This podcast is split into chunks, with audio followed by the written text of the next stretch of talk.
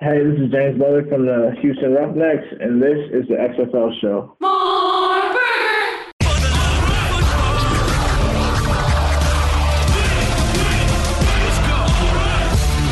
The game is over, and that game check for the New York Guardians will have a little something extra in it this week with the $100,000 bonus split by everyone on the active roster when you win the game. Boy, go ahead and celebrate number 10 because you played sensational ball for your club today. In front of mom, dad, sister, aunt, uncle, 23-16 the final. The Houston Roughnecks in this Texas showdown are going to stay on top. They will remain unbeaten, the league's only unbeaten team, and move to 4 and 0. Two 100-yard rushers tonight for Tampa Bay. Mark Trestman's team going to find their first win. For the love of football football football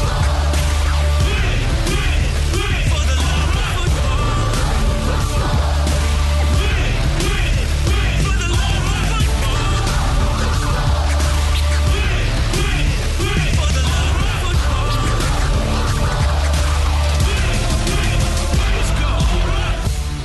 Welcome, football fans. This is March the 2nd, 2020. This is for the love of football. And this is the XFL show. I'm Alan. And I'm Bryant. Four weeks of XFL football are in the books, and now New York is back in the groove, and DC is a mess, and Tampa Bay looks like one of the more pr- impressive teams.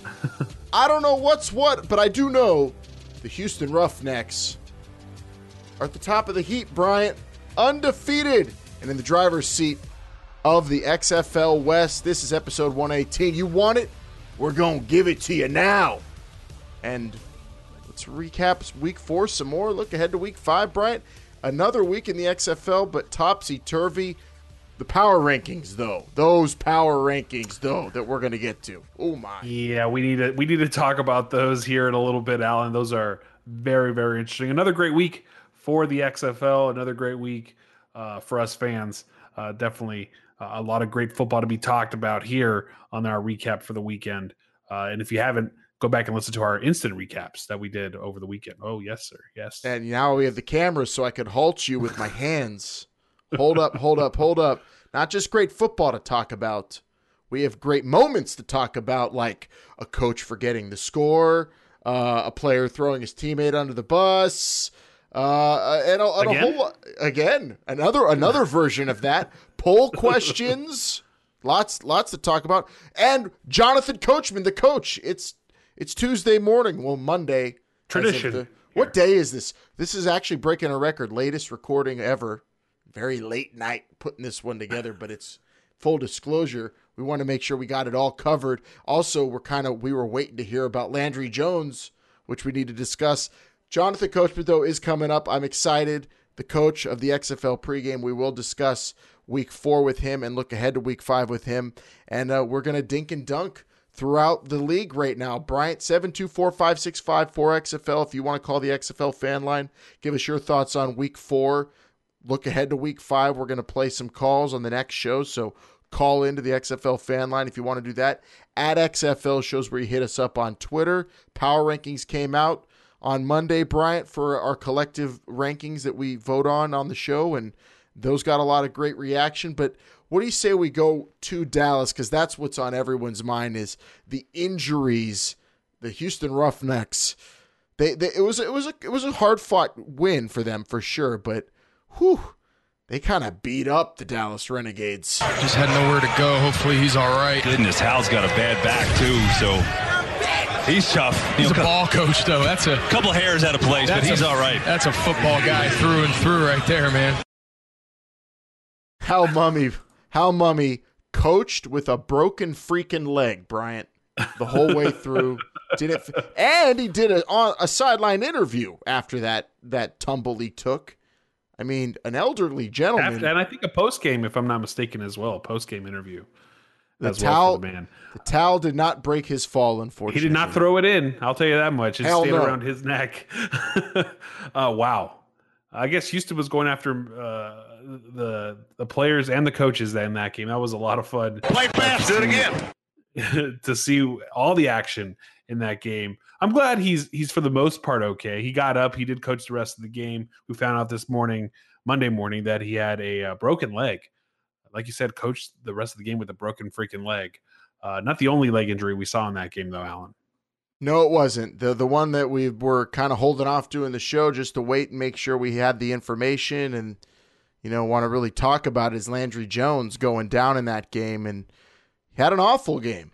Threw three picks in the first quarter. It was bad. But Landry Four Jones turnovers. I for and the fumble. Yeah, can't forget the fumble, scoop and score.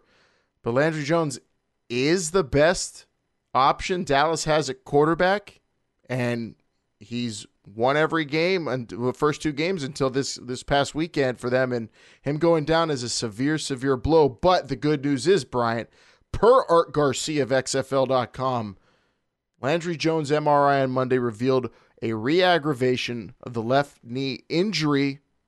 Recovery is expected to be at least two weeks, way better than the four to six weeks initially thought with that, and possibly missing the entire season. So some hope there for Landry Jones' season.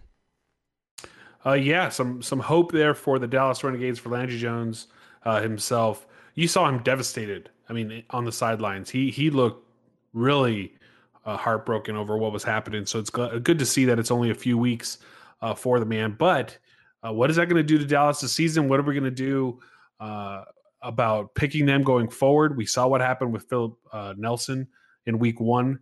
Now he's going to take the helm for at least another two weeks. It seems like uh, these are some crucial games coming up for Dallas. So we'll we'll get into that on Thursday. But as far as Landry Jones, the first ever player signed to this, I'm glad he's he's back or not back, but not as severe as we thought it would be. For sure, that that's uh, pretty good news. So that would be uh, you know the timetable. That's week number seven that they might get him back, which would be a game at Tampa Bay. We will monitor Landry Jones. We'll monitor Philip Nelson and see how he does. He went in there and you know he moved the ball towards the goal line, but unfortunately uh, turned it over. How do you throw an interception on a bubble screen? Okay, so actually, fumble is what they're calling it, not an interception. How's that was a backwards. fumble? It was 'Cause thrown, it was thrown backwards, backwards. but tipped forward. But it was tipped. They're calling it a fumble. And just saying they're calling it a fumble. So it could have hit the ground. As impressive as it was that it didn't hit the ground with that little like fingertip at the very end, it was a fumble. I'm calling that a. I'm calling that an interception. I don't care what Well, you would anyone be tells wrong. me. Whatever. I I, mean, you'd be I don't care what you tell me or anybody tells me. That was a You'd still be wrong. a great play by Marquise Gates, and uh, it's it's it's over for round one for the Dallas Renegades. They go down in the Texas Throwdown. Classic game. Can't wait for the next one. Um, but you know, such is life in the XFL. You get your leg broken, then you have to go up into the booth. So I can't wait to see how Mumme in the Norm Chow seat next week. See how he does there coaching from the booth with his. What's he gonna do? He's got his tiny, his tiny little play playbook, and his and his towel. He's got to sit all the way up there. for that. Uh, yeah, that's That's the guy that Uh, needs to be on the sidelines. This is a bummer. For it's him.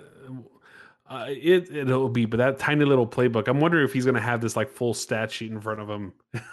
it, it- just just because he can, he doesn't have to worry about having it in his hand. It could all be convenience. Who knows? Maybe this is a good thing for the Dallas Renegades. He's going to have a bigger playlist of, in front of him to call from because he's going to have it in front of him rather than having to hold it. Maybe the man doesn't like to hold long uh, play sheets. I don't think no. I just don't think he doesn't have a lot of plays because most of it's like, all right, you run a you run cross, you run across, and hit the guy who's open, and they- they're just going to run horizontally, find the open guy, think- Philip Nelson. Do you think Bob Stoops is only letting uh, Hal Mumme have an index card like you know teachers in, in school when they let you have like a cheat, a cheat sheet for a test? You can only have an index Don't card, be Mumme. so I don't want you to. I don't want you to com- convolute this even more. See, But now that it's it in, going to be up there, Four point font on the on the All day long, great thing. focus, great intensity. great focus on your tiny playbook, Hal Mumme. here's one thing to close this out real quick. I wonder if Hal Mumme can write on rice. He might. Oh, he might be able to. well, I, I'm I'm really rooting for uh, Dallas to bounce back after that because they're a fun team to watch, and uh, I, I became a, you know, I wasn't the biggest Renegades believer before this season, Brian. You guys all were. but I became kinda one this was. weekend. They showed some grit. In I didn't that have them in the playoffs. Me neither. But you know that with how wide open the second spot in the West is, I mean they have, they certainly have a shot.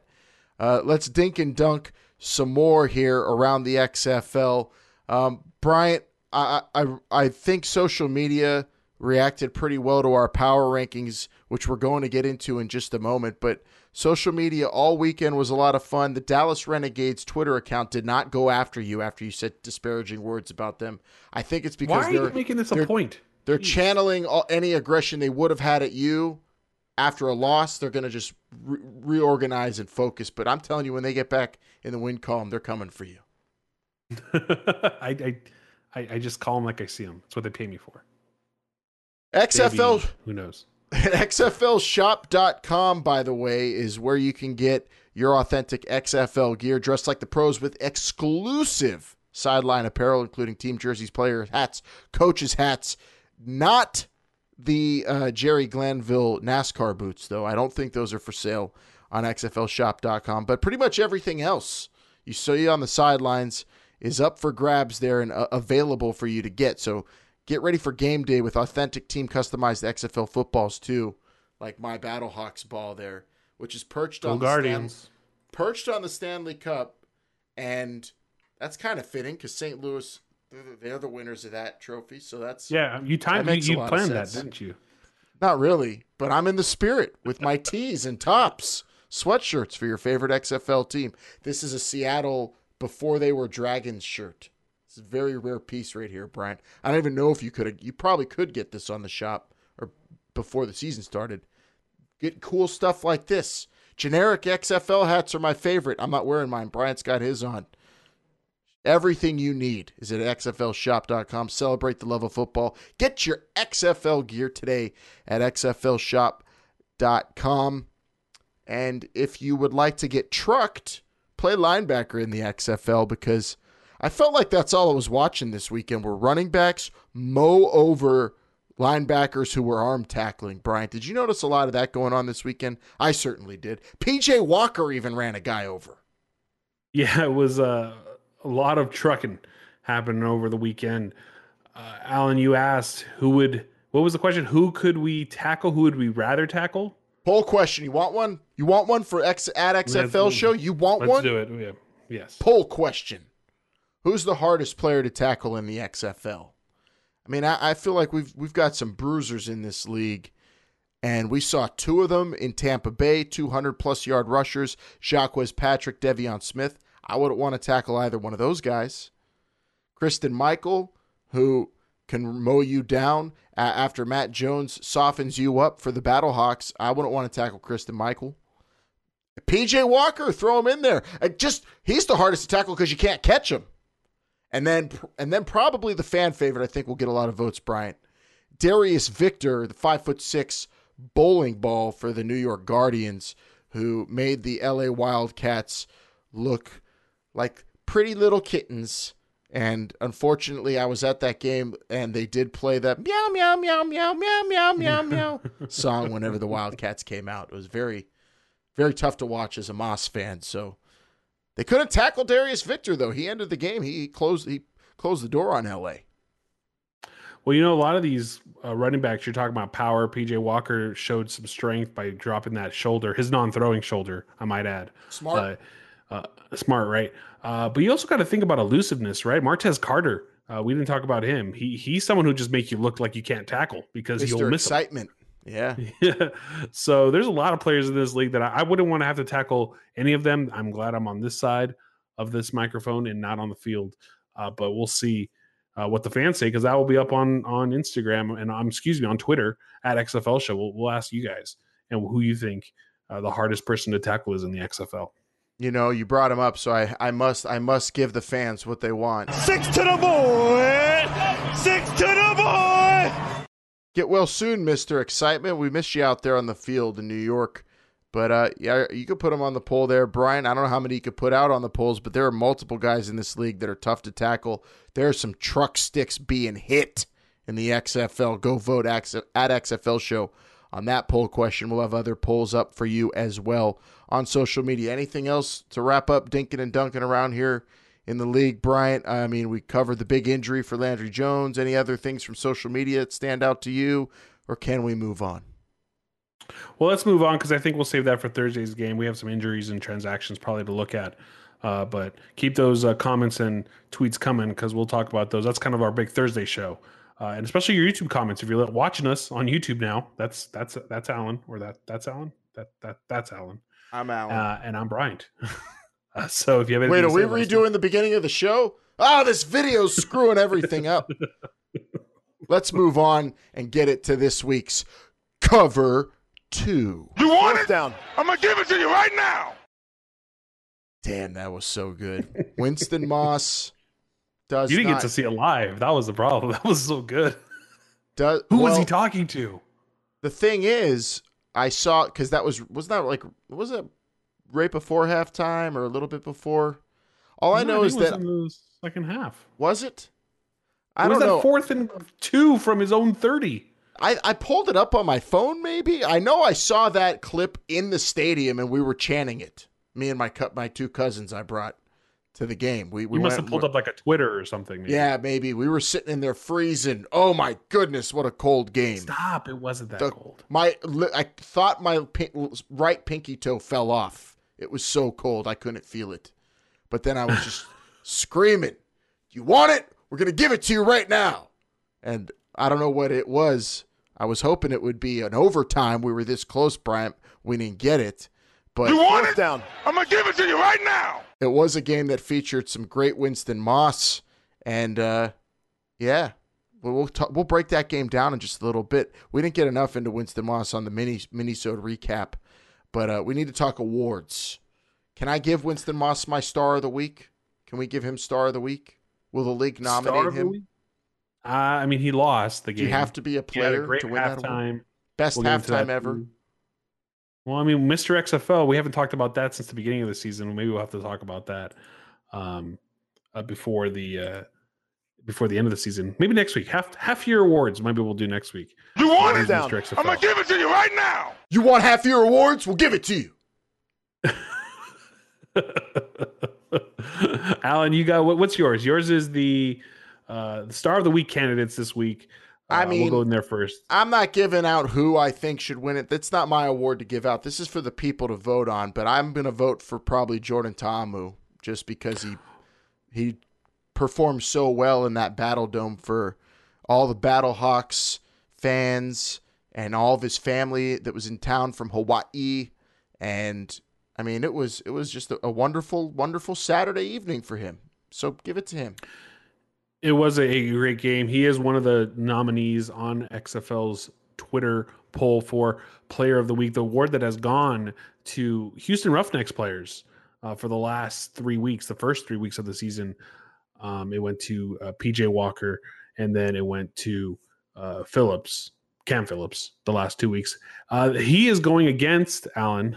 The entire Houston Roughnecks defense is the other nominee uh, for the player player Hmm. singular singular player of the week uh, Star star Mostly of the players. week. You can star of the week excuse me player star of the week Yeah, it's it's the star of the week. So I think you could have a you know co- a collective group can be a star. I, I I took a class one time at the University of Pittsburgh called the Planets. We learned a lot about our solar system, and I believe there's a way that a star could be multiple people. So maybe vote for the a Roughnecks. That star is sense. born Yeah. uh, Jordan Ta'amu, really quick 20 for 27, 74 completion percentage, 264 yards, a touchdown in the air. Uh, but then he also had 63 yards on the ground. Uh, that is a total of what, what about 327 point uh, yards for Jordan Ta'amu. That's a lot of offense from No, one man. no, you know what that is? That's a lot. It kind of works. I'm to give it to you, but that was uh, that was a little bit of a stretch. If you want it, I'll give it to you.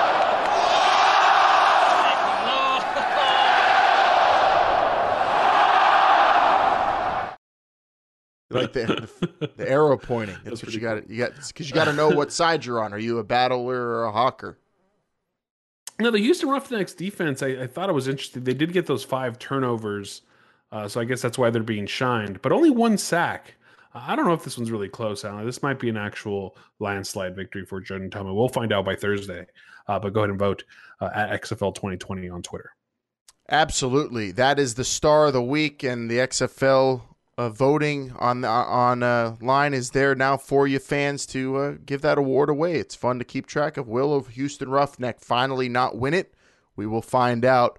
What about my personal award I give out? It's the This Was XFL Football Award, Bryant, and it has to go to, well, the sequel to what Matt McGloin did in week two.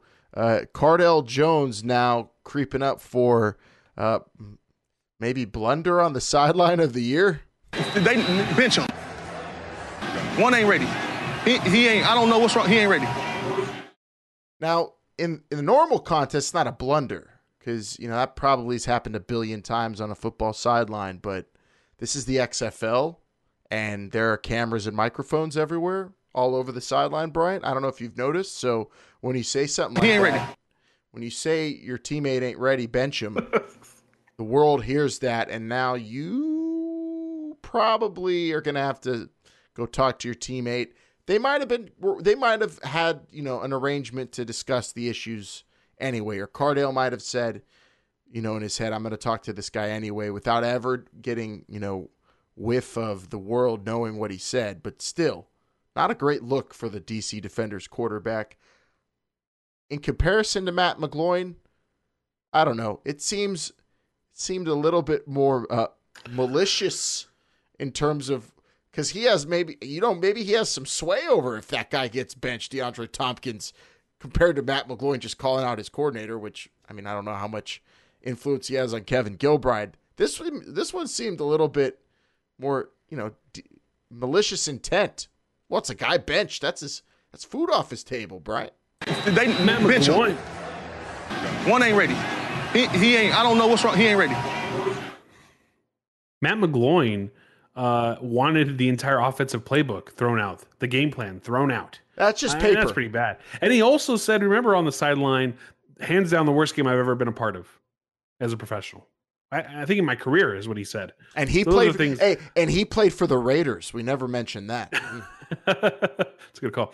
Uh, I think it's just it's unfortunate that these players are still maybe not used to the access that we're all getting here.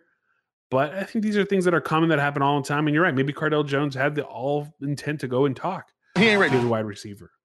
Maybe Matt McGloin was going to voice his frustration to Kevin Gilbride uh, and his offensive coordinator. Maybe that was going to happen. But now we get this access beforehand, and then now you, you kind of get thrown under the bus before you even have a chance to discuss these things behind closed doors.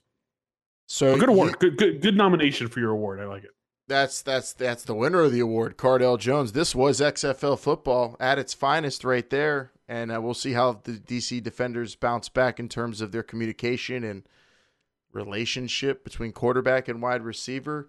Um, but what about our next award? What about the line of the week, Bryant? I mean, this is always a fun one uh, to give out, created by our good friend Vince Calfo. Uh, I think we have to go back to what Winston Moss said on fourth down. I mean, we're going to be saying that all year long. You want it? down. I'm gonna give it to you right now. You want it, I'm going to give it to you right now. I mean, I could, that is, put that on a t shirt. I'm going to give it to you. Uh, it's going to give right. That's that, that's that kind of maybe you can maybe we could dub the, the two together, the song and then Winston Moss say. You know, it, it took a while to put this show to put this show together and get recorded. You want me to now become a music producer?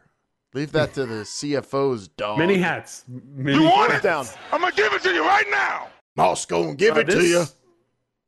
I think this one wins by default because his halftime speech, though, um, That probably was something not. we can't play on this show. Oh, we'll, we will, but that was not a line. That's not Oh, we like will? this has to be a catchphrase to win this award. There's very strict parameters, Bryant. This isn't, you know, just get. This isn't a you know, a show up if and I talk it, and get a, you an can give it award. to me. If you want the award, you have to have a good line. I'm not just going to give it to you. You want it? Down. I'm gonna give it to you right now. Man, I love XFL access. I can't say it enough.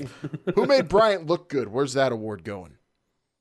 Oh man, who made Bryant look good? You know, sometimes when we uh, sit here, uh, we kind of have to swallow, eat crow, I guess, sometimes too, uh, when you don't look good uh, on this week. So I don't know if I could actually give out this award. Or you know what? Actually, yeah, I am giving. I'm giving it out to myself, Alan. I made Bryant look good because I picked. You went I picked two. Houston Roughnecks. I was the only person in this entire um, uh, uh, show to pick the Houston Roughnecks, and Dallas didn't even look that good.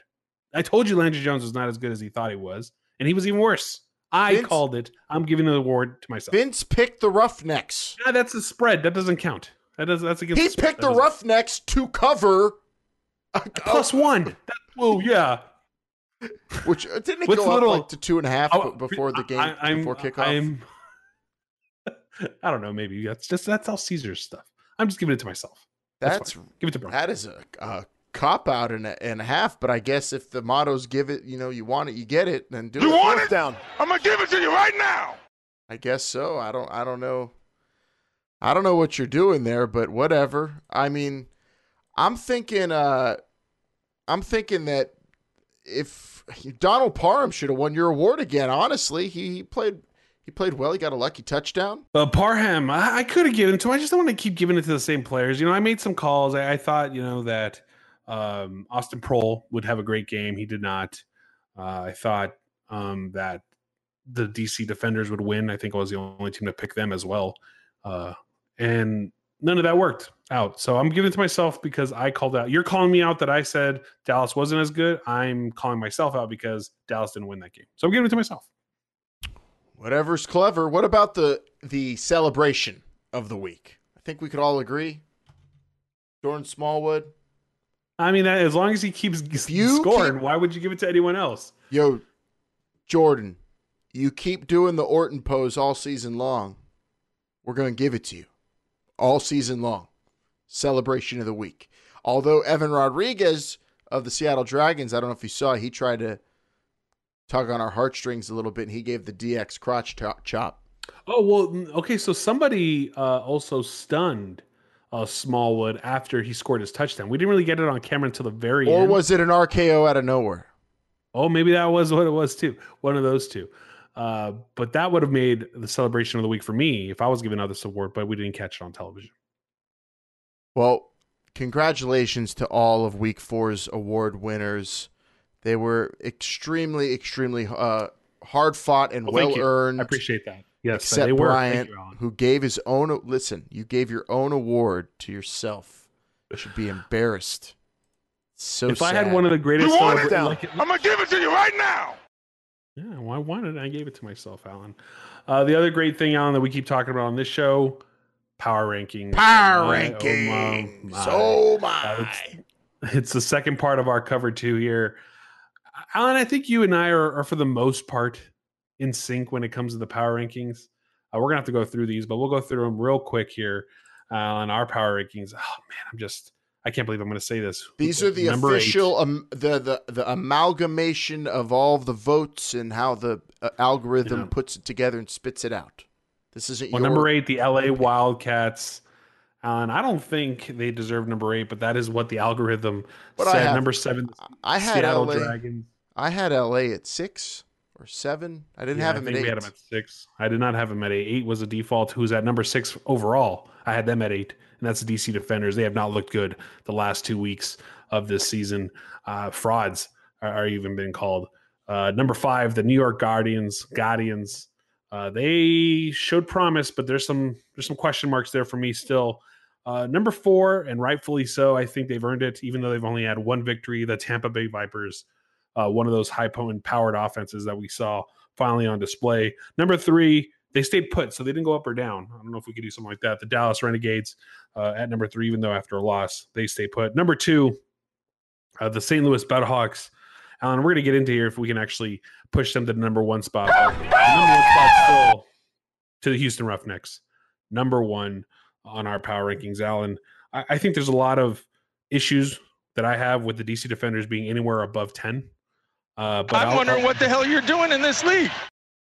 that's what I'm wondering about the DC Defenders at this moment in time. Alan, I asked you who was. We're, we asked Coach actually, and I'll ask you before we ask him. Uh, who's worse off, the New York Guardians then or the DC Defenders now? So the Guardians after their weeks two and three losses, or the DC Defenders after their shutout loss at Tampa Bay, lost to LA, back to back losses to winless teams. I will go with the DC Defenders. The DC Defenders only because of what we just talked about with Cardale Jones because this seems like player to player issues, guys not clicking, guys not connecting, guys not trusting each other. Matt McGloin's issue was with coaching, and he's one player, and they got him out of there, or his ribs did, whatever. And Luis Perez goes in there and he handles the game right. You know, he basically played a Kevin Gilbride game as quarterback. He was not pretty. He didn't ruin the game for them. They ran the ball effectively enough, played some defense, got out of there with the win. Matt McGloin wasn't doing that, and he was one player. Uh, they got off the schneid. Both these teams on the road, horrible, horrible road trips.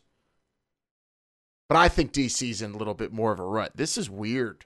I just, I said it on the show. Their defense just looks feeble. They can't tackle.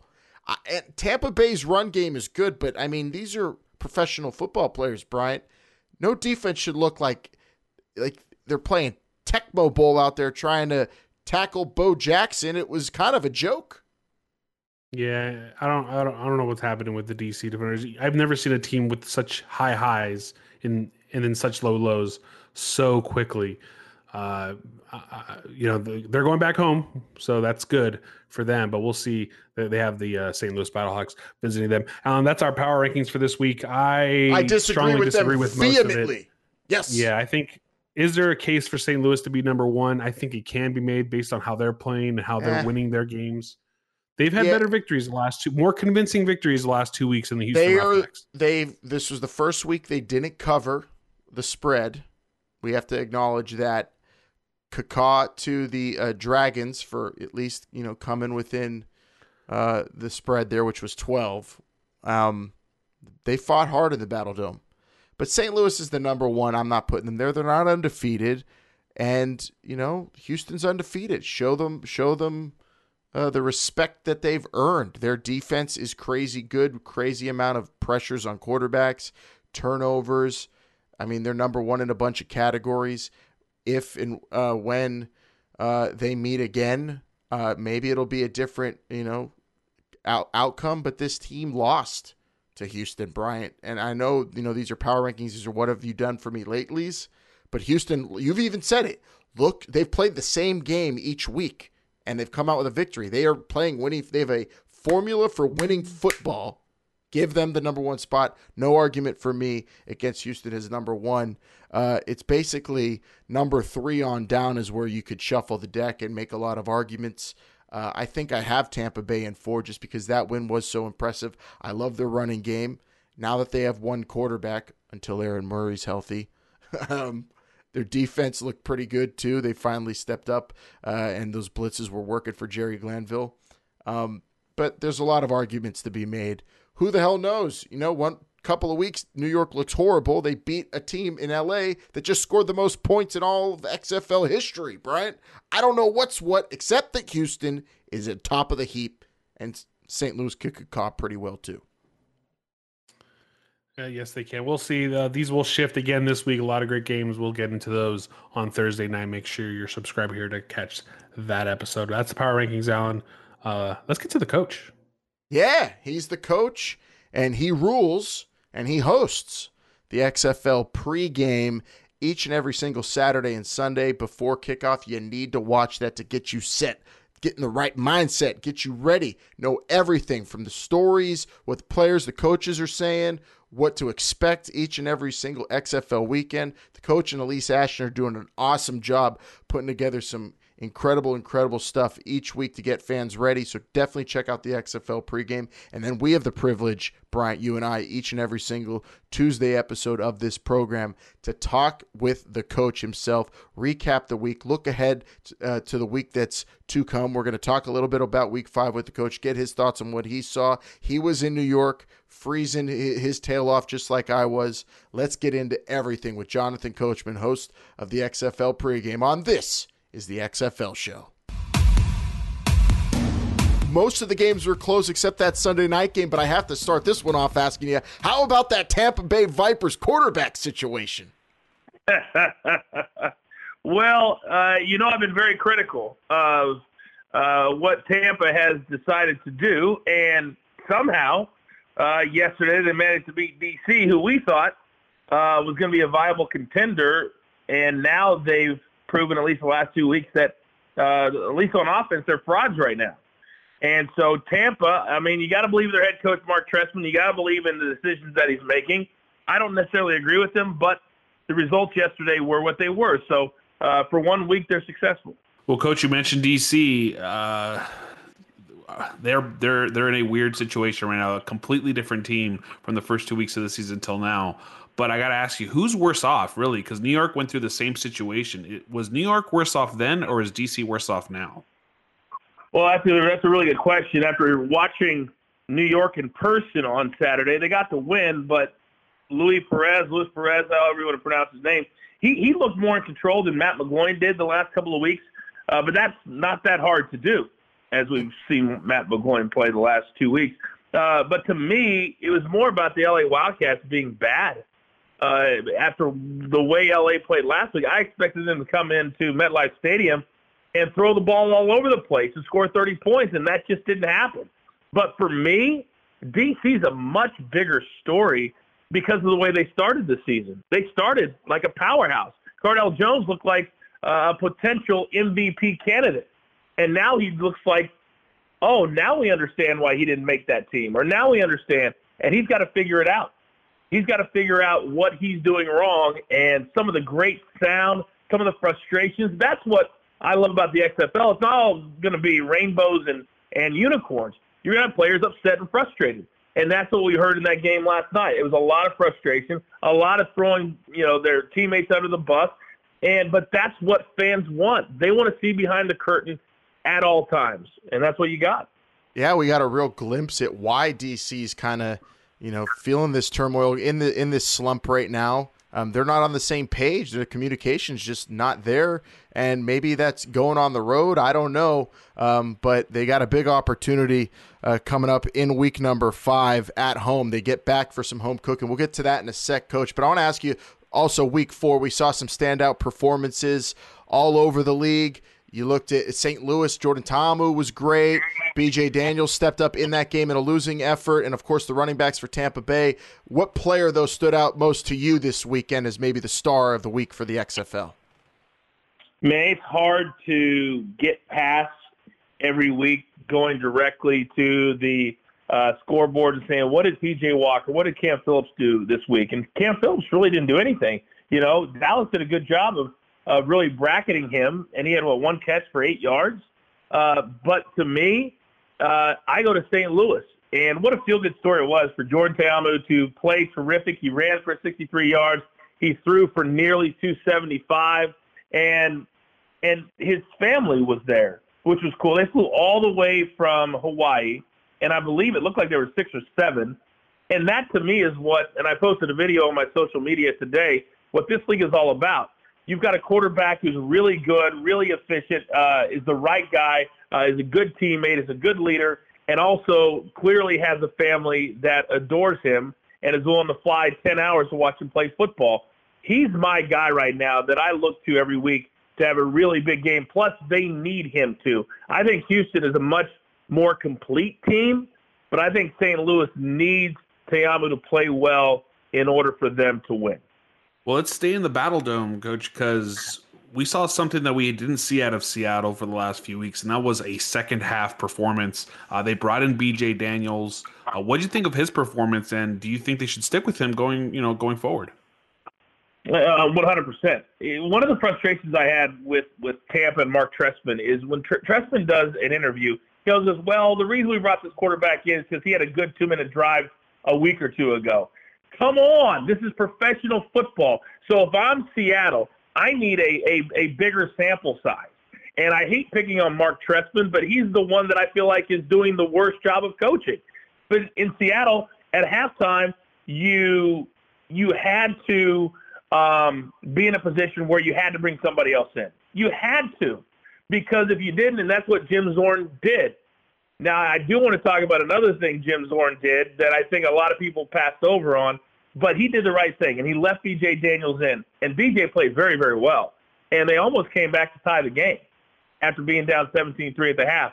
But did you guys notice?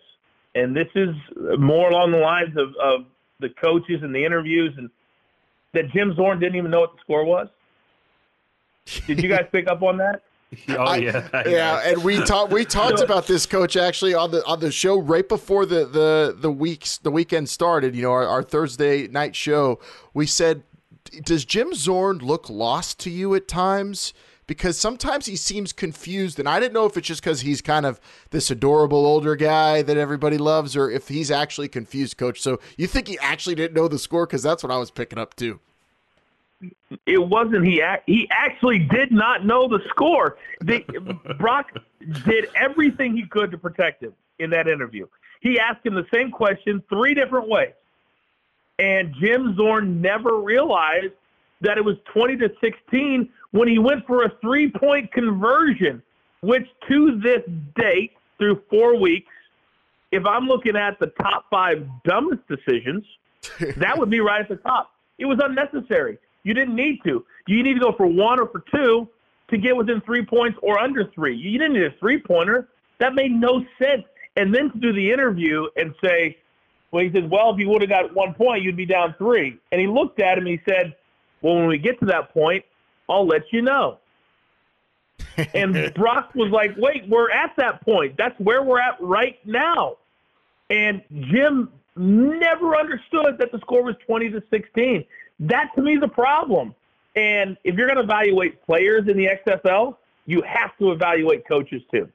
And to me, that's a coach that's not in the moment. That's a coach, and I, I've been very critical of my favorite team, the Chiefs, and Andy Reid for being not the best in-game coach. It's a, it's a skill, guys, to be so in the moment to know as a head coach, they've got to do everything. You've got to be a time manager. You've got to be a player manager. You've got to understand everything that's going on offensively and defensively. And clearly, Jim Zorn is not doing that. On top of that, he's also calling plays in way too slow. So his team is getting the, the clock is down to three to four seconds every time, so you can't audible out of it because of the shortened play clock. Those are little things that I think the average fan isn't picking up on, but football people certainly are, and you've got to be better. Yeah, and the thing about the XFL is these coaches are in as much of a spotlight as the players now because we're watching them coach live and in the moment, like you said.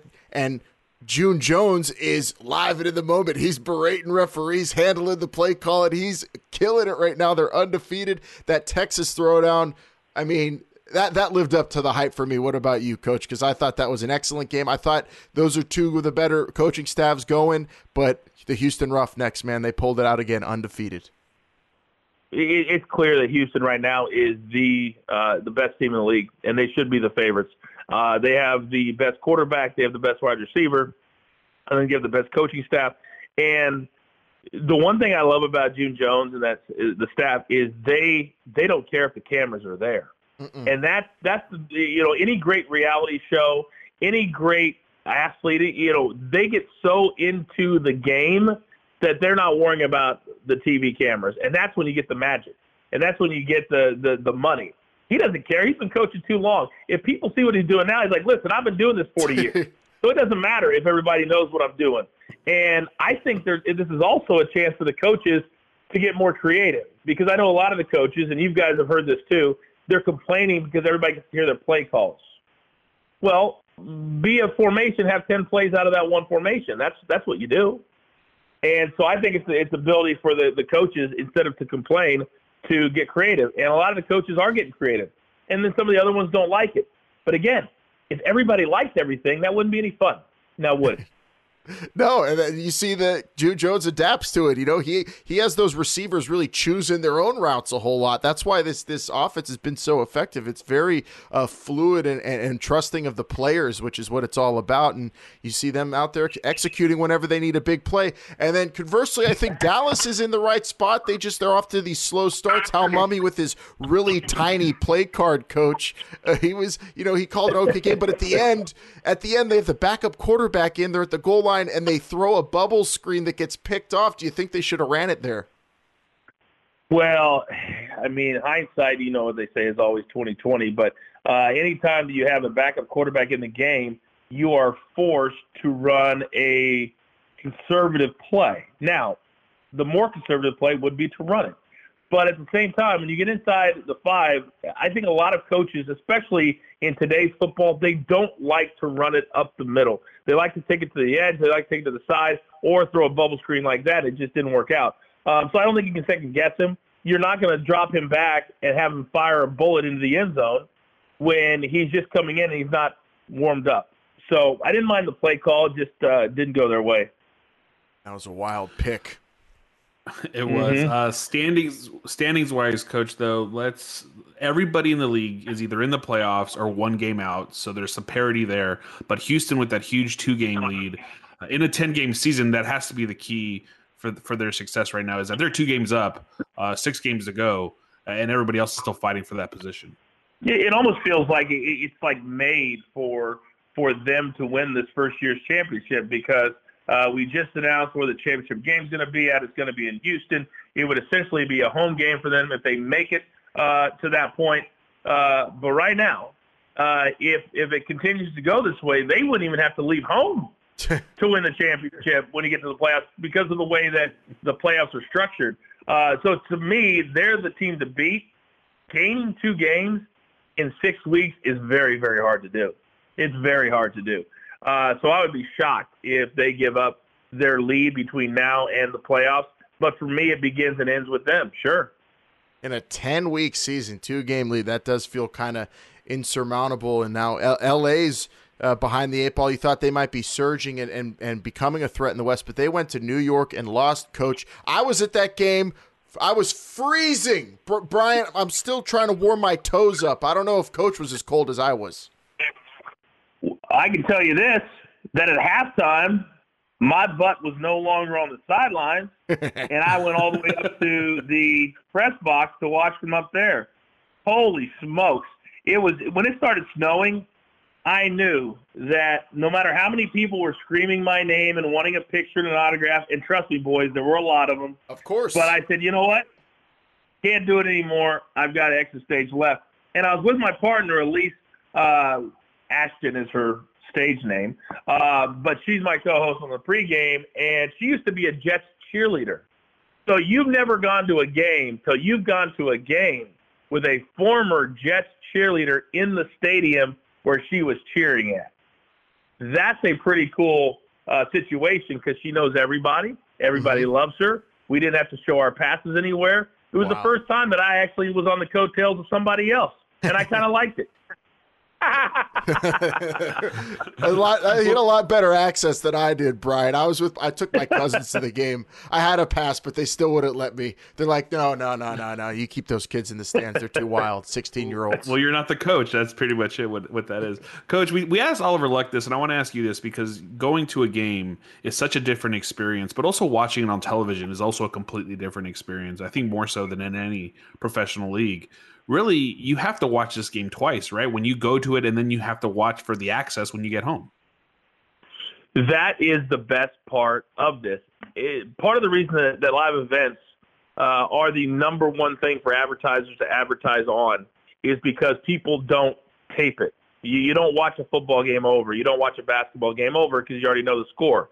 In the XFL, I believe that a lot of people go home and tape it and watch back what the reaction was from whatever plays their favorite teams scored on. That's a pretty cool thing because if you don't, then you might miss out on a really good interview. You might miss out on, on something you're not paying attention to. Uh, so 100%, there are so many uh, nuances of an XFL game that you would want to address later on when you get home that you wouldn't normally do with uh, an NFL game. And I think that's awesome. It really is. But I'm telling you guys, within the next five years, this is going to be the norm. We're not going to be talking about this like, oh, we're doing something revolutionary. We know we're doing something revolutionary, and it's going to be the norm. And players who don't want to participate, like Brooks Koepka, you guys know I do PGA Tour events. Yeah. And I will tell Brooks to his face, and I've said it on Morning Drive when I host on the Golf Channel, that these athletes, especially the elite ones, they've got to be prepared to be in the spotlight, do interviews, tell us what it's like in the moment, and their their office is no longer just their office anymore. It's 2020. We can't go back to 1995. And so these athletes seem to embrace it. And I think most in the XFL really has.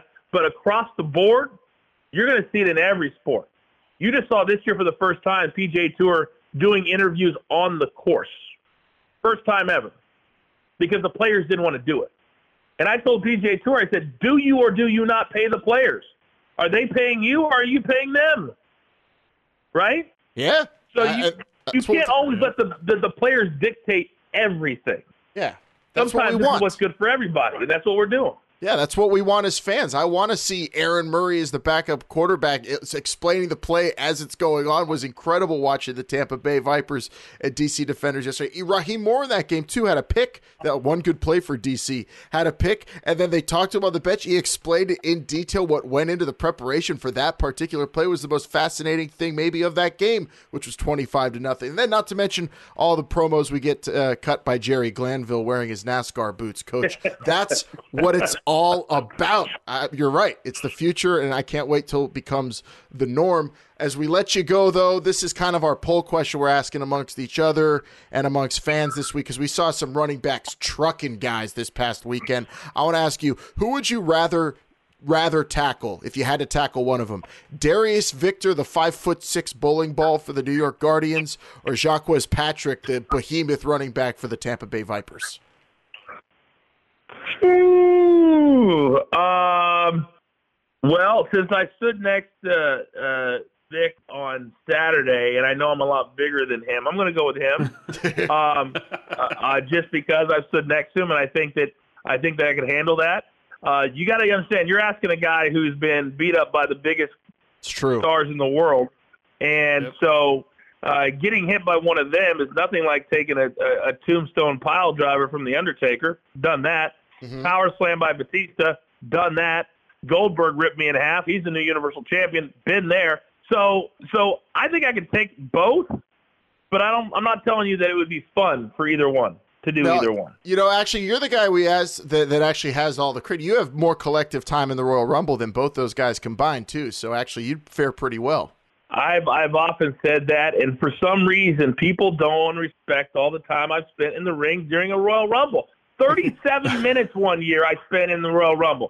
I dare anybody to stay in a ring when all these big guys are in there beating each other up, and somehow I managed the last thirty-seven minutes, and I'm very proud of that. So thank you guys for pointing that out, and I didn't have to. Oh, we always Well- will, Coach. You're you're definitely the, the smartest guest we've ever had on the show for sure, Bryant. yeah, Maui Wowie, Coach. That's incredible. Uh, make sure to catch Coach every single weekend on the XFL pregame show with Elise Ashton. Thanks, Coach, again for joining us. Uh, we'll talk to you again next week. Sounds good, boys. Be good. Thank you to Jonathan Coachman. And remember, you can catch the XFL pregame this Saturday and this Sunday right before kickoff on XFL.com, XFL YouTube, all XFL social channels. And uh, man, the coach. I mean, we, we do sometimes forget that that man has been in a Royal Rumble, Brian. I I I, I had to remind fans because sometimes people forget. Uh, he he he got to give him his cred. Man's been through a lot.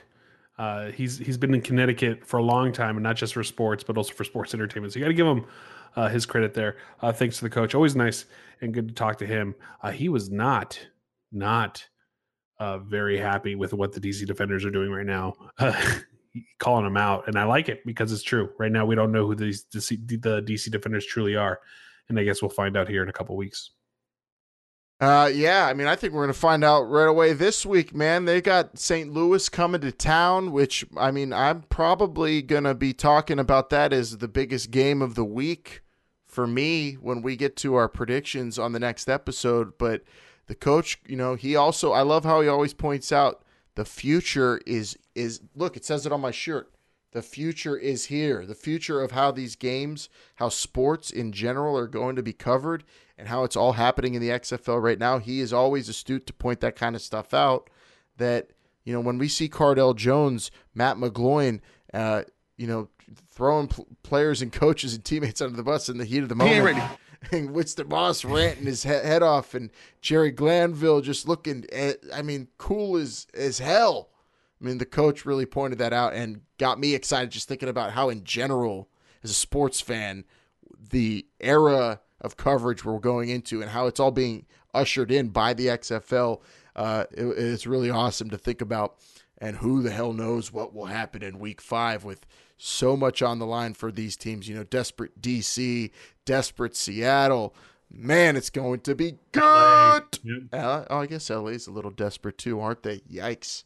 But they're home, and nobody likes traveling cross country in this league. Looking at you, Tampa Bay. Do snakes travel? Hiss. That'll come up on the next episode. Let's get into the recaps, the final recaps of week number four, Bryant. And before we do, just real quick reminder Uh, to tell everybody about the XFL app. It is the official app of the XFL. You can get real time scores, stats, and scoring plays. So when you are listening to these recaps or watching them on YouTube, hi, hi, how you doing out there? If you're watching us, listening to us, you grab that XFL app on your phone, follow along, go through the stats while we're talking about the game. That's what we do. I'm at the game. I got the XFL app open. You got insider videos too. I mean, you want to see a classy celebration with a Bud Light seltzer? You go on the XFL app. You got all the social channels right there in the palm of your hand in one spot, and also get the latest XFL news from across the league. The XFL app gets you ready for game day with the latest team updates and venue in- information. Customize your favorite team. Follow all eight teams at home in the stadium or on the go. The XFL app is your source for everything XFL. Download the official XFL app for free today. Now we're ready to get into it. Bryant, are you prepared for Winston Moss? If not, I'm going to tell you right now earmuffs, dude. Shut the up. I'm talking. When adversity strikes, who are you? Do you think is gonna be easy all the time? Hell no. The guys that know rise to the occasion are All right, Dano, over there in New York locker room, what do you got? up.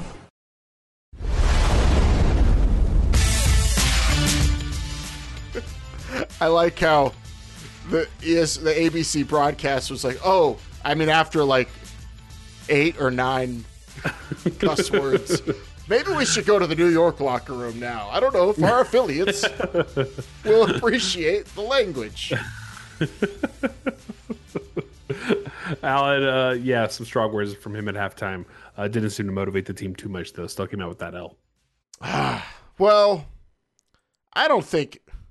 Yeah, you know, it could have been a lot worse for LA. You know, when I was thinking about this, they they should have won. I heard a lot of people saying LA should have won this game, but really, their one Mekale McKay dropped Bryant from this being a two score loss. It, that could have happened. That was an easy touchdown that he just let slip out of his hands. Protection's good. Coverage must be good too. And Perez has a man wide open, and Mekale McKay dropped it. That was, I mean, a wow moment. I think you texted me. Wow. yeah, I was like, wow, that that was. uh I couldn't believe that he dropped that. Yeah, but either But way, I, I think credit credit to the man. Let's give him his love. Let's give him his respect. Scored a touchdown in this one too. Alan, I'm, we're rolling through the highlights right now on YouTube, so you can do whatever you want facially. I think, if I'm not mistaken, somebody did the La, La Parka dance after a touchdown. Really? Yes, I think we're gonna have to go. We might have to go back and actually watch that. You're right. I think you're right. Re- rewind for like 10 seconds, go back and look at that. If you're listening to us on YouTube, that was uh, incredible. Mekale McKay did the uh, the LeBron powder dance. He did that, the powder with the ball, and he threw the ball Yep, in the air he like did. it was powder. no, it was a Wildcat. Whoever scored the, the second touchdown for the Wildcats did the uh, La Parka strut. Oh, that was um that was uh, the Penn State wide receiver, wasn't it? It was uh, Blacknall, Saeed Blacknall. Yeah, I think Scored- so. Yeah, he did. He did this thing. Yes, he did. Did he do the leg thing too? No, no. Think might, we might have to go back and look. Uh, Alan, I'm loving. I'm loving the celebrations lately in the XFL too. uh, LA held New York to three points. You know what? LA is a couple field goal kicks away from winning this game. Uh, they did not uh, obviously make those uh, to to get that close. So regardless, uh, I expected LA to have a great game, and they did not. I expected them to come in and and dominate this game. They did not. Uh, New York was on the ropes, and and LA was on a high, and they could have uh, easily, easily taken this game, and to only come in with four, to come out with 14 points, no rushing game whatsoever. I mean, this was bad. They didn't have any rushing yards the week before, and we talked about it a little bit, but really nothing in this game, and that was pretty pretty bad. But Oh, uh, Brian, actually, you know what? Uh, Speaking of this game, we have a special guest on the show right now. We'd like to invite uh, Jarrell Owens into the show. Uh, if you're watching on YouTube, here's Jarrell Owens. He uh, had a great game against LA, Brian. I don't know if you noticed, but this man, the defensive end for the Guardians, uh, he had two sacks in this one uh, and three tackles, and they were all behind the line of scrimmage, I believe, or, or two of them were. He was in the face of Josh Johnson. How how easy was it for you to get after Josh Johnson in this game, Jarrell Owens, knowing that you were going against a big offensive line for the Wildcats? Uh, oh, he's he's watching his mouth. He saw Cardale Jones on the sideline. He didn't want to say anything. He shouldn't. I respect that. Thank you, Jarrell. Man, what about that? LA LA couldn't block this guy. Bryant, this guy was wreaking havoc along with Bunmi Rotimi in this game. Credit to New York, man. Their defense stepped up in it too. LA only scored three points in that first half. I think Owens might have even had his hand on the the one block punt uh, field goal too. He he might have. It was. Look, am I going to sit here and say that New York didn't do what they had to do to win this game? No. Did Luis Perez have the greatest game though? No, he did not either. Uh, Josh Johnson outplayed him, but in the end, it's all about the W, and that's what uh, the Guardians were able to do. You know what? Luis Perez did come up with a great play uh, when he was under pressure to get that touchdown, where he uh, he called an audible and flicked it over uh, to his wide receiver for that touchdown. But Or what about still, I that scramble he had to Colby Pearson right tight around tightrope around the sideline too? That was a pretty clutch play, man. Luis Perez is it's not pretty, but he gets it done. It's bowling shoe ugly for Luis Perez. And hey, he's a bowler, so that's that's kind of his game. the strut's happening right now on YouTube. He, yeah, he totally did that strut. That, that's something we have to look at again. Uh, oh, oh, for our podcast listeners, I totally see this. This YouTube thing is new. Uh, when I pulled said Jarrell Owens was on the show, I, I showed on YouTube a, a a Godzilla toy, which is pretty rad. I'm not gonna. Even, yeah, it's cool. great that you have a Godzilla toy in your office. Oh, wow, that's great. A Uh, grown man. I'm a grown man. And I got a Godzilla toy right next to my my desk. That's what I do. Alan, any uh anything to close out this game? I think LA, you know, they have Tampa coming in, so that's not going to get easier for them. Uh, New York is uh what are they? they I think they're hosting. No, they are No, going they're to on Dallas. the road at Dallas, man, Yeah. and that's not going to be fun for them. I think LA is going to really love being home. Um, they missed a bunch of opportunities with with Winston Moss acknowledged that too. I mean, I guess I give him the caveat they were missing Mr. Excitement and Nelson Spruce in this. But I mean, honestly, they just they just were having issues. I think with with stopping the run and making you know giving their offense opportunity. Their offense missed opportunities too, but I also got to give some credit to the run game of New York. They really kind of put the clamp the, the stamp on this game and and finished it off the right way. I this was this was a freezing, frigid, cold. This is the kind of bad like bad weather that that would contribute to a poor performance such as LA. I don't want to make it. I'll make excuses for them since they won't. I I think there's it's it should not be shocking or upsetting that LA blew this one. They did blow it, I think, but New York came to play too. They didn't make mistakes. It, LA could get over this loss, Brian. I really don't think this is too damaging. It was not, you know, a- after all, an XFL West contest for them either.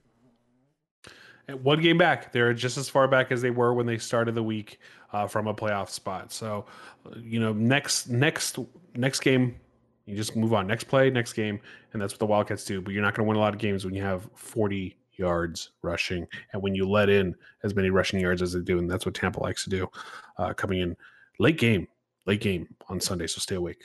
I guess they got kind of rowdy and were upset that we scored, and I understand it. What a difference this second half has made with BJ Daniels in at quarterback. All right, on to Seattle and St. Louis, which I have been having running on the TV over here on a replay, third time watching this game, just to see what Ta'amu and BJ Daniels did in it, and really a, a surprising game, a, a, tale of two halves, Bryant, as we said on the minisode. Um, but the more and more I think about it, Jim Zorn might have cost them this game. I I really mm, I wouldn't give them that much. Come on.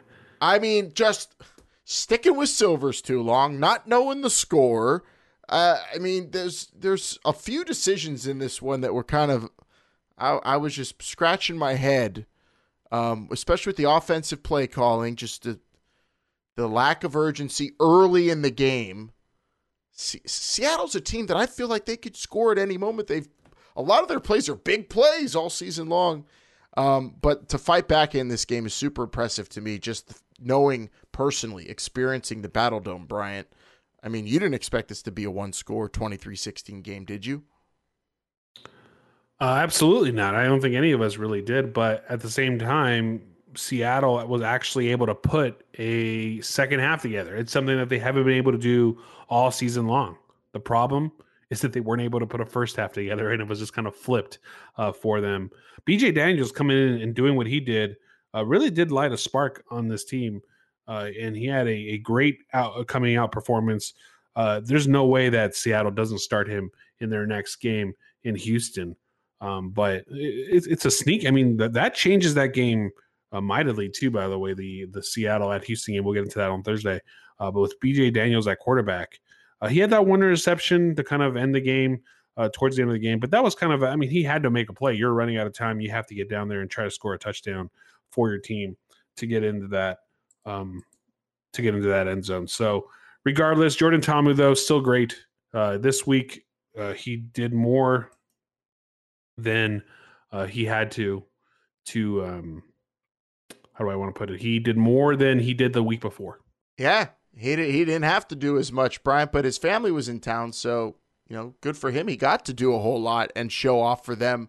Uh, real quick, I want to give an update on the defensive back for the Dragons, Mohamed Cisse, who went down on a helmet to helmet and was stretchered out of the Battle Dome. Uh, went numb on the field, they said. Uh, had x rays and further testing and was kept overnight in St. Louis.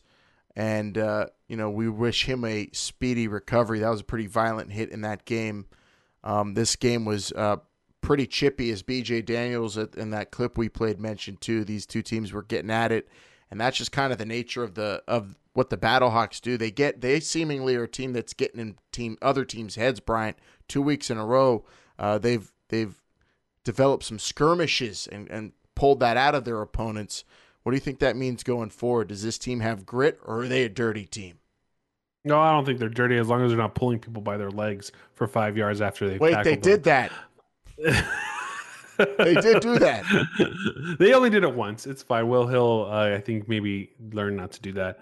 Uh, this team, you talk about a team that's playing with a lot of swagger, a lot of confidence, a lot of we're the best. That's what the uh, St. Louis Battlehawks are doing right now. Their fans, we were there, Alan, are thinking that too now. You know that that, that swag, that step, that pep in their step. Ooh, no pun intended uh, with their next week's opponent, but uh, uh they're gonna that's how they're rolling right now. They're not a dirty team. I'm not to say that, but they are a team that definitely uh, needs to chill a little bit and just kind of worry about the football. uh, but it's fine. They're winning games, so you can't really fault them at this point. And they got an offensive line that just comes to work with their two by fours in hand, and they go and they mow them down, baby. That running game is looking nice, and they were protecting Ta'amu. Are you and he was Carrot Top? efficient. Who are you? Yeah, well, we got used to now, so I'm- props out of your just wait. I'm gonna have props galore. I don't know. What do I? I got this thing. What can I do with this? I don't I know. I don't know what that is. Magician. Is that a coaster? Yeah, it's, it's a a co- coaster. It's a Is soft that a knitted coaster. It is. It's a very nice. coaster. Ma- Given to me by an LSU Tiger fan. Look at that purple and gold there for you. Hold that tiger. All right, but before we move on from this game, we need to discuss the most important thing from it, and that was Jim Zorn not knowing the score. Well, BJ moves the ball up and down the field. Just curious the decision to go for three there. Well, what's the, what's the know, process? It's the fourth quarter, so uh, you know if we get three points, we I thought we had a, a good play on. Um, we hit it. In, I think I don't know. If, have you seen the replay yet? Put it on his chest. Yeah, you put it on his chest. So, you know, we're taking an opportunity, but that gets us now. That gets us uh, one touchdown away. So uh, we're, we'll keep scoring. We're going to try to win this football game. So being in the fourth quarter, more important than that point being just a field goal away if you go for one. Uh, yeah, I'll, I'll think about that when I get there. All right. Right on, Z. Thank you, bud. You can see the math right now is a little bit different for these head coaches who all their lives have been brought up thinking multiply by sevens, basically. Yeah, and there was a little confusion there. Yeah. Okay, Kurt Menefee gets my award for the nicest man in the world for that comment at the end. Just very, very gentle, bringing bringing Jim Zorn uh, to to the center stage there for all the world to see him in all of his adorable glory. Not knowing the score, Brian, as Jonathan Coachman told us earlier. I mean, I watched this and I was maybe lured by Jim Zorn, and maybe I, I don't I don't know. I was so confused because he was so confused, and I was thinking, what what does he know? Is he some football wizard that I don't understand? No, he definitely shouldn't have gone for three. So obviously, he did not know the score. It that has to be the Um, case.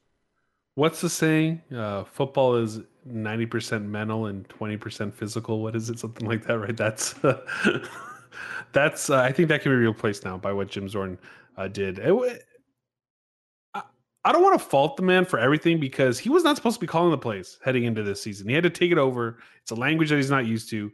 Uh, Mike Riley's still not with the team after leaving the team before the season started for personal reasons. So I'll give him that.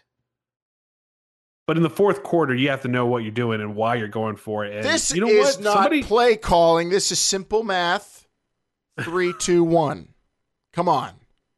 Let's. I last week was the Zorn apologist. Got to stop it with this, okay? Jim Zorn. Oh my gosh! What? What are you?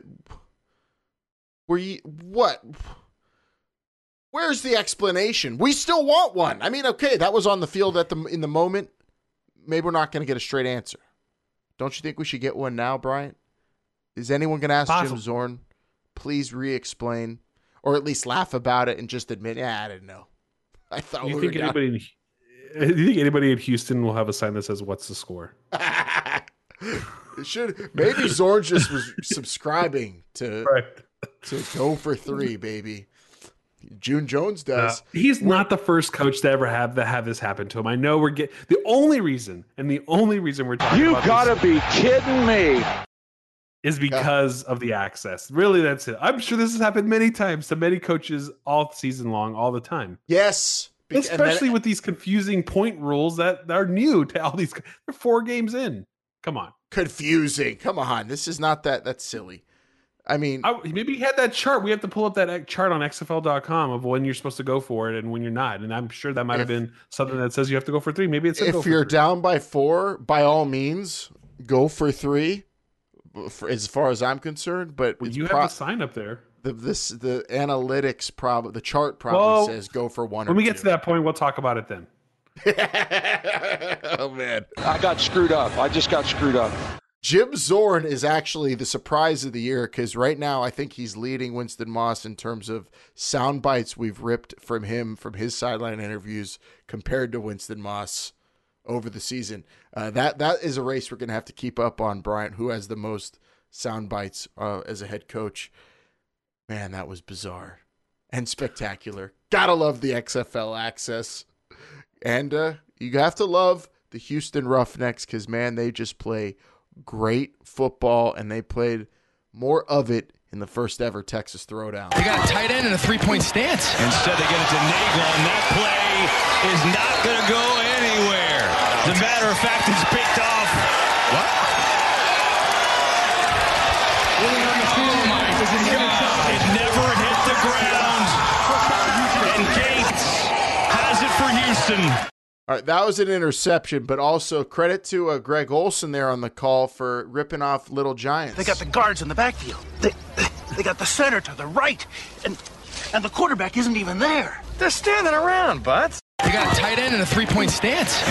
they got a tight end and three point stance. The quarterback's under center. What the hell's Hal Mumme doing? Oh my goodness, it's an interception. I mean fumble. Uh, what? What? What? uh, Alan, it was a uh, great game uh, to to watch on television. A lot of interesting factors, a lot of But great things happening. It was it was finished on that play so abruptly. I have to admit, I was shocked. I I thought we were going to get a big touchdown, and similar to the LA game, but much more exciting. Uh, maybe in overtime, I don't know, but like for it to end like that was just stunning to me. And if you're a Renegades fan, oh, I feel for you. That was crazy. They were right on the goal line, but yeah, that was a really awesome game. The fact that what four turnovers, Bryant, for the Renegades and Landry Jones to even three be in, in the first, three interceptions in the first quarter. Even Uh, be in that game kept him in that game. Yeah, his his his defense kept him in that game. We talked about it on our post game. Uh, three interceptions by Landry Jones, only two field goals in the first quarter uh, by the DC. Oh, excuse me, by the the Houston Roughnecks. Uh, well, what can be said? I said, Alan, and I still stand by this. At no point in that game that I feel like the Houston Roughnecks were going to lose. I I felt like they were in danger with Dallas up at the goal line, and and you know they it looked like maybe the ball luck was swinging their way, and Philip Nelson was getting got a call, and he looked pretty confident out there. Um, but like that, the Roughnecks, man, they will they'll just they'll get you. They are, But even even they are an opportunistic football team is the word. even when the Roughnecks were up by one, when it was 21 to 20, didn't you feel like the Houston Roughnecks were just going to stop Dallas and then go down and score a touchdown and probably a three point conversion? Probably That's how I felt. conversion. Well, I felt like I felt like the the Renegades were shutting down Cam Phillips all day, doing a great job. Josh Hawkins was shadowing him, and all they had to figure out was a way to get uh, get Nick Hawley out of the game. He was everywhere for Houston, and I felt felt like Dallas defensively was also starting to get hands up, get after PJ Walker a little bit after he trucked one of their guys that kind of woke up. I don't know. I just felt like Dallas was in that game. For me, it abruptly ended. I thought it was going to go down to the wire. It, I mean, it kind of did, but even closer to the wire. Um, the Renegades, I mean, fumble at the at the goal line, you can't really get closer to the wire at that. Well, I mean, in terms of the timing of the game, was that in the last two minutes? I mean, that was at right two red the zone two. fumbles really changed this game if you think about it. The turnovers Dallas in Renegades the fumble in their own red zone, and then their their fumble in the uh, in their uh, in the Houston red zone uh, really changed this game. Uh, But you know what? Again, I'm just saying I never thought that uh, Dallas was going to win this game. Well, and, you know we're looking at uh, Landry Jones's injury right now, and by the way, that did happen with under two minutes. That fumble. Wow, I I can't I, c- and they still could have got the ball back. Like, I mean, Yeah. they, but They couldn't stop him. Houston closed. They had it. him pinned down in their in their on their goal line. Houston was back there, and and they and PJ Walker got him out of there first throw. So Well, now It with Landry, now with Landry Jones out, seeing that he throws three interceptions in one quarter, do you think Dallas is at all better off with Philip Nelson at the helm for two weeks at least? Oh no, not at all. I, I mean, I think what's what's good is that they've shown that they can succeed with a struggling quarterback in that Landry Jones. You know, Philip Nelson wasn't Philip Nelson was not Landry Jones bad in this in the first game. But Landry Jones also made some key throws. Now, can Philip Nelson make those key throws? That's the other question you have to ask yourself. It's kind of like that Brett Favre effect. Do you take the touchdowns with all the interceptions? Uh, do you take the positives with all the negatives that Landry Jones brings you? Man, uh, well, Landry Jones far from Brett Favre uh, in terms of you know Mister Excitement. Um, I would get, I would call Philip Walker the Brett Favre of this league, but I do want to say this as well, and I want to put this out there as we close up talking about the Texas throwdown. Houston winning this game for me, uh, expected by most. I picked Dallas to win, and seeing as how Dallas only lost by a touchdown and a elusive one point conversion, which are hard to get. I am going to go out and say now, after four weeks, we have a pretty good idea of these teams. I'm going to say right now, Dallas is the biggest underachieving team in the XFL. They should be better than two and two to me. They throw, they have five turnovers to one against the undefeated team in the XFL, and they lo- they come within uh, the goal line at the last two minutes of tying the game. Still, still in it. It is a talented team. It's a well coached team. I I love the scheme on offense. I love what the defense is doing more and more. They look prepared every week. They should be better than two and two, more so than any other team, and and what their record says about you are what your record says you are. But right now, I think Dallas could be better than two and two. Uh, well, you look at their losses, and against two of the better teams in the league, uh, the, The St. Louis Battlehawks and the. Houston Roughnecks, right? And there are two wins on the season, Alan. Uh, well, that's against the LA Wildcats, and then I believe they Seattle. beat the Seattle Dragons on on the road. So their wins don't outweigh their losses. I'll tell you that much. And their performances in those games weren't all that great. They can run the ball. I like what what I'm seeing, but I'm, I'm I had them below Tampa this week in my power rankings because I feel like Tampa uh, shows more dominance. Like right now, if Tampa and Dallas were to play, uh, who would you pick? I think I'd pick Tampa. Depends where that game is, brother, because the traveling in the XFL is not easy. Would we have a, another Well, it'll weekend be in Tampa. We had another weekend of uh, of home teams winning. Only one road team to win, and that was Houston, the only team ever to win in the state of Texas, and uh, well, the only team from Texas to win in Texas. St. Louis won in Texas. Got to give them their credit. Um, yeah, th- this uh, Dallas team I think is better than their record says they are. Bob Stoops uh, afterwards in the locker room, he, you know, he picked his guys up and he seems I think pretty confident in the bunch he's coaching. Uh, some terrible turnovers they really need to fix, and uh, they're going to be taking on a team this week right in New York at home that I think they match up very well against. And Uh, they match up well against most teams in the league right now, Alan. I think you could say that about the Houston Roughnecks. Uh, it'll be a fun no game. Dallas As dog. Dallas plays New York this week. Excuse me, Dallas. They they match up well against every team too right now. They've only lost to the two best teams in the league. Uh, I'm one of them they don't have to play again. Uh, so and they matched up pretty well against Houston this week. So uh, credit to them. Uh, Dallas will will uh, will make things interesting though if they don't win this game because lurking right behind them are the Dragons and the Wildcats. Let's talk about the scariest team from Week Four. What a catch off the bobble. Colin Thompson scoops it up. Vipers playing with house money. This is probably the third play we've seen tonight where it's been a broken play, something's gone wrong. Now all of a sudden, something's gone right. That is how you know it's your day. Balls bouncing backwards and forwards right into your tight end's hands. The Vipers just had it going. Every blitz Jerry Glanville dialed up. I mean, I don't even know if he could actually see what the offense Every was- blitz? Every You mean every play? Just play every play, blitzed every play. but I don't even know if he could see what the offense is showing him because he's wearing shades at night. But Jerry Glanville was on a roll, and the Vipers were scary good. Their running backs both had over 100 yards rushing and made the DC defenders look silly on defense. I mean, the poison's gone, man. All the all that that venom, the self-inflicted Venom. wounds in the Vipers, Vipers, it's all gone. They're they're healed and they're ready to strike, and they did on DC. Whoo! Ready to strike. Dun dun dun dun dun. dun. Honestly, Ready to strike. If I get to play that theme song every week, Brian, I, I'm down. I like seeing Tampa Bay perform like that and uh, get their first their first team win ever. And uh, you know that was really huge. Mark Trestman, a lot of people saying mean things about our good friend Mark Trestman with how he handled his quarterbacks. Well, one left the team, forced to start Taylor Cornelius. He went out there and was running away from guys, efficient, not turning it over, except once. Uh, he had a bad interception. He had a bad interception. Great read Bad by. Rahim Moore on that play, and even better explanation of his interception afterwards, which was my second favorite part of this game besides watching Jacques Patrick get that touchdown.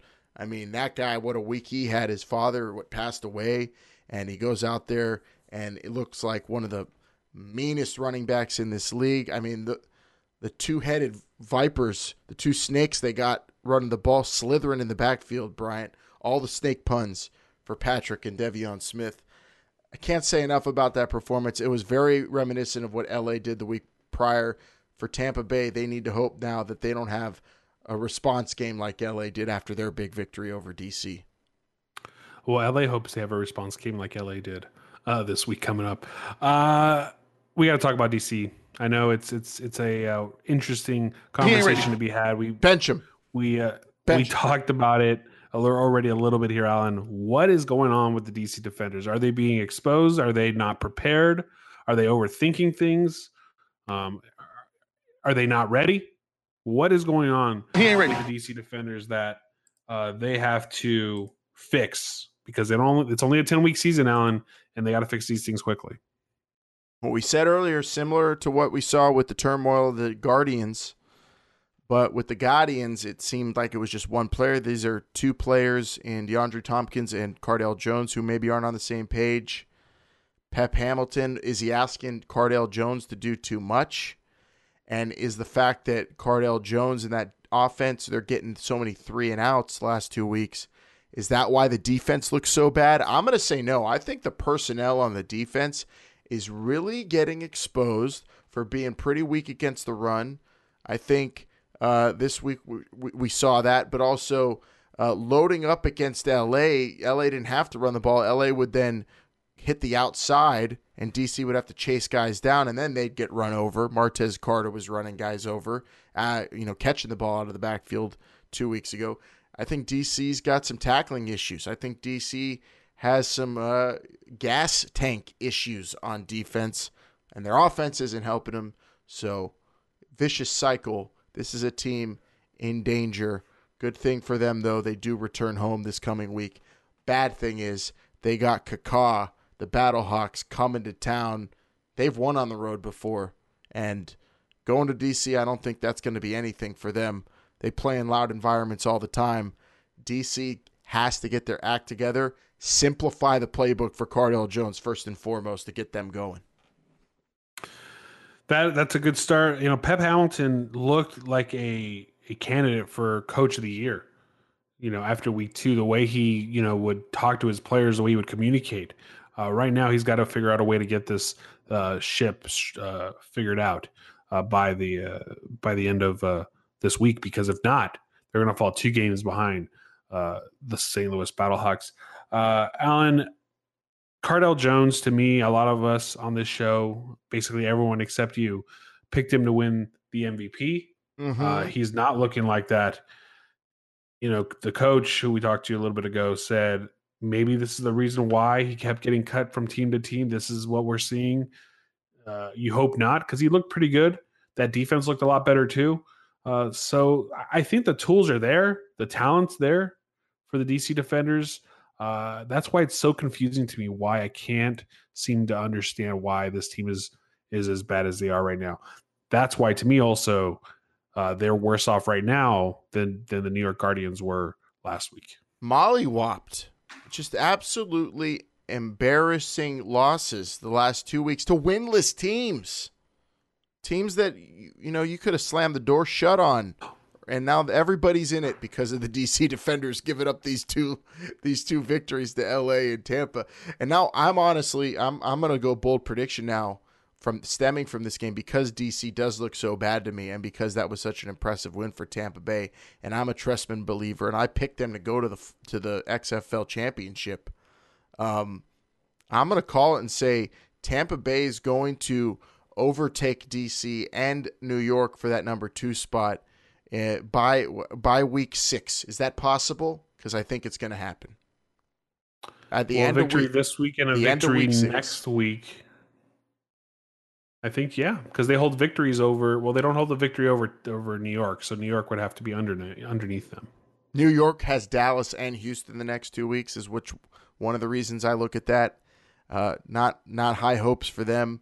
DC against St. Louis this week. Tampa Bay, I think, has an excellent shot at at slithering back, slimy, sneaky Tampa Bay, back to where Caesar's Palace thought they belonged. I mean, two two running backs, Patrick and Smith, Bryant, two with hundred yard games in the same game against this DC Uh, defenders. Does that say more about those guys or more about DC? I think it says more about those guys because they already were tops near the top of the league, both of them in in rushing beforehand. This is a team committed to the run. I love that. I love Jordan McRae. I love Martez Ivey of this offensive line. They have a lot of good tools. They just were kind of snake bit, unfortunate, bad bad mistakes early in the season. Coming together as a team, what a way to do it at the expense of the DC Defenders, the most unfortunately named team when you play bad defense like that. Uh, yeah, and I'll, I'll I'll end it in this, Alan. Uh, Patrick and Smith both individually outgained the DC defenders as a team. Love that stat. So it was. uh, so it's a uh, a lot of things to be corrected by the DC defenders. Tampa Bay looking like the team uh, that I picked uh, to win the XFL championship. And hope is still alive. Why, Bryant? Because what do you, what you're saying about this league? Anything can happen in the XFL. That's true. Line of the week candidate, preseason line of the week candidate. I think. That's that's definitely a it's definitely t-shirt worthy. I think your best is beginners to enders, and then that one. Beginners to enders is good too. Um, Preparation would have been good if DC started playing like they were after two weeks. You know, as soon as you coined preparation, DC hasn't won a game since. Maybe blame you. Oh man, Alan, the standings right now: Houston sitting two games up on the Dallas Renegades, uh, three games on the LA Wildcats and the Seattle Dragons. Also, the Battlehawks sitting pretty in first place. But you know what? Technically, technically, the DC Defenders and the St. Louis Battlehawks are playing for first place this week. So, Think about all things that. said, anything could happen in the XFL. Think Alan, about that. Anything could happen Think- in the XFL. Think about what we were talking about two weeks ago, how that's flipped, and now we're talking about DC in turmoil. Just with one victory in week five, just one win in this league could change everything that quickly. Next week we might be saying again, man, DC's they've got it all. They've, they're going to win the East. it could happen that quickly, and it's not because we're fickle. It's because it's a ten week season. It's because things are happening quickly. Everyone's acclimating to all the access, the new rules. It's insane every single week. It's so entertaining. It's so fun, but it's moving fast. And after next week, we will be, or this week, we'll be halfway through, Bryant. So coming up on this next episode, we really got to dig in deep, and we have to be in mid-season form. Uh, you have to tell me what that is because again, I'm an expert at a league that's beginning, not a league that's performing, uh, as I usually say. What is on is show. mid-season form in the XFL? We will find out. Alan, I will say this as always. Uh, follow us on all social media platforms at XFL Show. We have some polls up there. Uh, we try to give you some game day insights as well, some cool little graphics there. Uh, if you're listening to us for the first time, subscribe and listen to us every single Tuesday morning, Thursday night on Apple Podcasts, Google Podcasts, uh, Spotify, or your preferred podcast app.